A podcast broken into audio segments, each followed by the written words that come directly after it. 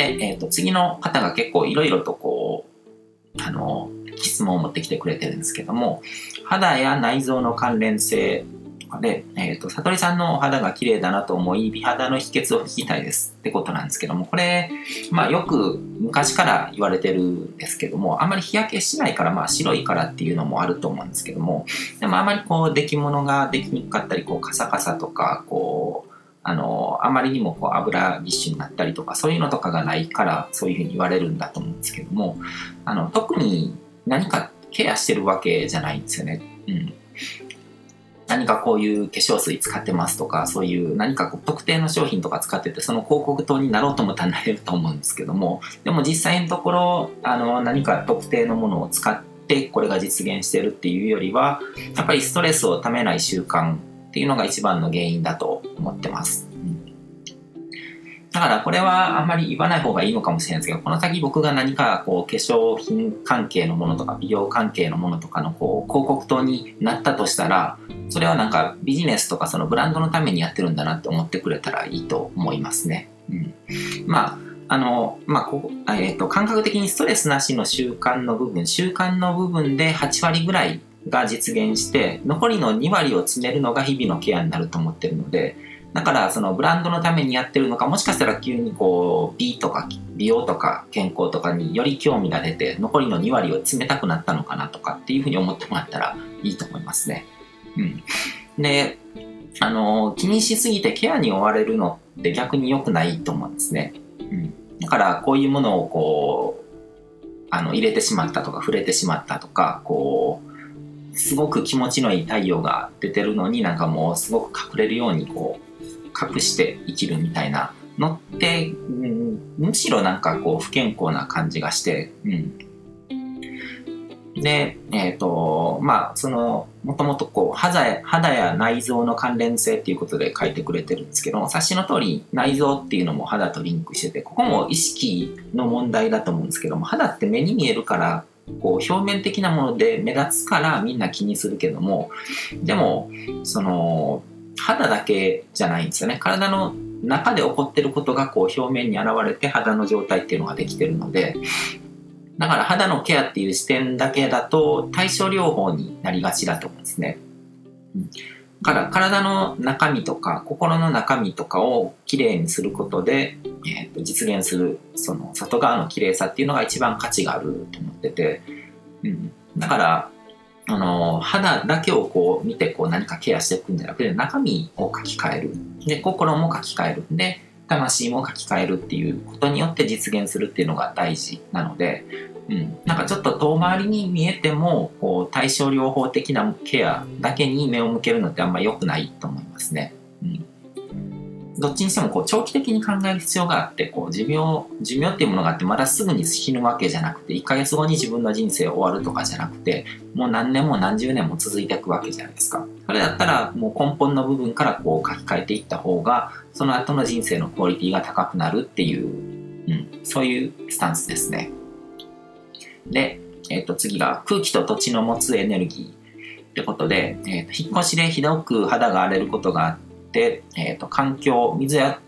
空気や土地の関係エネルギーや自分に合った環境を知る方法が知りたいです。っていうことなんですけども人間ってあの環境適応能力がすごく高いんですね。だからどんな環境でもしばらくそこにいてこう、まあ、少しずつしっかり慣らしていけばそこに順応するような能力っていうのを持ってるんですよ。特に日本人ってその空気を察したりとか、こう、その場のエネルギーを感じ取るとか、土地にね、根付くっていう発想が、もう DNA レベルで入ってる気がするんですね。だから、あのー、最近聞いた話とかでは、ロビー活動がうまくいかない。だから、日本を離れて海外に移住した人たちって、大体こう、中国人とかユダヤ人とかって、その、自分の、その、ホームタウンですね。生まれ育ったところ離れても、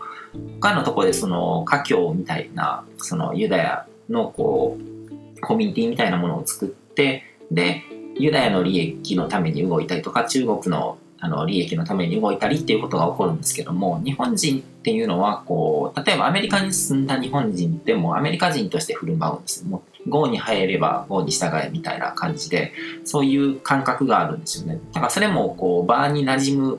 能力の高さっていうあの見方もすることができて、うん、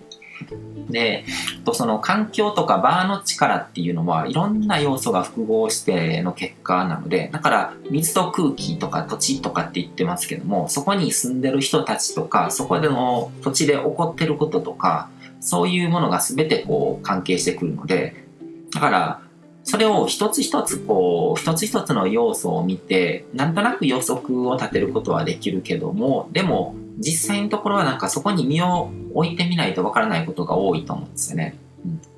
で、引っ越す前にきちんとその土地に身を置いてみるっていうことも重要で、で、えー、っと僕の場合、あの、引っ越しってそんなに重い感覚じゃないので、パッとなんか、この辺に住んでみようって思って行ってみて、で、なんかそんなに良くなかったなと思ったら、また別に引っ越せばいいや、ぐらいに考えてるので、そこまでリサーチはしないんですけども、引っ越しっていうものが重いものの人にとっては、こう、ちゃんとその、引っ越す前にその年に身を置いてみるっていうのも重要で、でも実際のところ住み始めないと見えない部分っていうことの方がはるかに大きいと思うんですよ。近所の人がどういう人なのかによっても全然変わるし、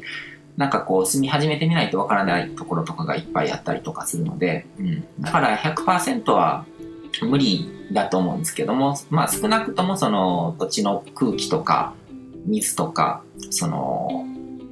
空気感ですよね、後で感じる。うん、そういうものをこう確かめてみて、あ、ここだったら、まあよっぽど悪いことが起こらない限りはこう馴染んでいけるなと思えるような感覚を大事にしてほしいと思いますね。その頭でどうこうっていうよりも、この感覚を感じ取る力っていうのの方がはるかに、あの、優秀なんで、うん。で、それを、あの、どうでしょう。なんかあんまりこう、オカルトとかファンタジックな感じでこう感じ取るっていうんじゃなくて、本当にそこにいて、なんとなく気分がいいとか、なんか、あの、晴れやかな気分になるとか、そういう感覚でいいんですよ。で、そういうのをこう注意深く観察していくうちに、だんだんだんだんこう、その感じ取る能力っていうのが磨かれていくので、別に何かをこう見ようとしなくてもいいし、あの、変なこう、光を感じるみたいな、そういうものはあの別にいらないので、なんとなくこう気分的にどういうふうに、うん、いるのか、どういう思考が生まれやすいのかとか、そういう部分ですね。うん。で、結局その、ゴール設定っていうのがすごく大事で、自分がどういう未来に行くのかを自分で決めておくことで、それを、それに必要なことを潜在意識が自然に選び取ってくれるんですよ。だから自分が将来どういう人間になるのか、どういう生き方をするのかとか、どういう未来に行こうとしてるのかっていうのが決まってる人にとっては、多少なんか悪いことが起こったりとか、そこで何かこう、不幸なこと、不幸に見えるようなこととか連続したとしても、全部プラス方向に考えれるんですよ。そのゴールに結びつけて。逆にこう、ゴールを決めてない人っていうのは、引っ越し先を決めること一つをとってみても、こう、裏目に出たりとか、こう、望まない状況になってしまいやすいんですよ。それは、なんでかっていうと、こう、裏目に出るとか、望まない状況になるっていうよりも何か起こった時にそうなったと思い込んでしまうようなこう思考が生まれやすいんですね。だから自分がどういう人間になりたいのかとかっていうのが決まってないから、こう、受け身的なんですね。環境に反応して何か見た目、表面的になんか悪く見えるようなことが起こったらもうそれで悪いことが起こったとか運が悪いみたいな感じで思っちゃうんですよ。でもゴールが決まってる人は表面的になんか悪いようなこと、事故にあったりとか、何かを盗まれたりとか、そういうことが起こったとしても、ゴールにつなげて考えるので、むしろそれが運が良かったっていう方向に持っていく力が自然に働くんですね。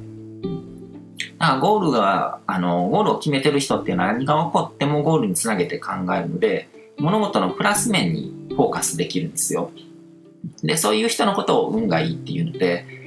だから、あの、引っ越しとかする前に、ゴールとか自分が将来的にどういう人間、どういう生き方をしていきたいのかっていう理想像みたいな、そうなるっていう像を作ってしまった方がいいですね。でそうすれば、あの多少、こう、さっき言ったように、こう、まずこう、その場に身を置いてみて、そんな悪い感覚を受け取らないとか、なんとなく気分がウキウキするとか、そういう感じでいいので、で、そういうところを選んでそこに住み始めれば何が起こっても自分にとってよかったっていうことが思えると思って、うん、でそれが、まあ、もしかしたら何かしらこう体に悪いものとかがあったとしても心とか魂の部分ですごく働いてくるので、うん、だからそういうふうに見るといいのかなっていうふうには思いますね。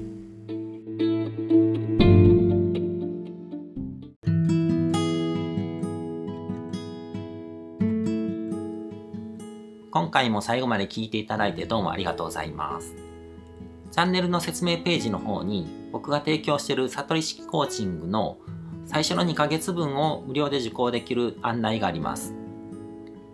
ゴール設定とアファメーションについて詳しく解説してるんですけども、僕自身もこれらのことを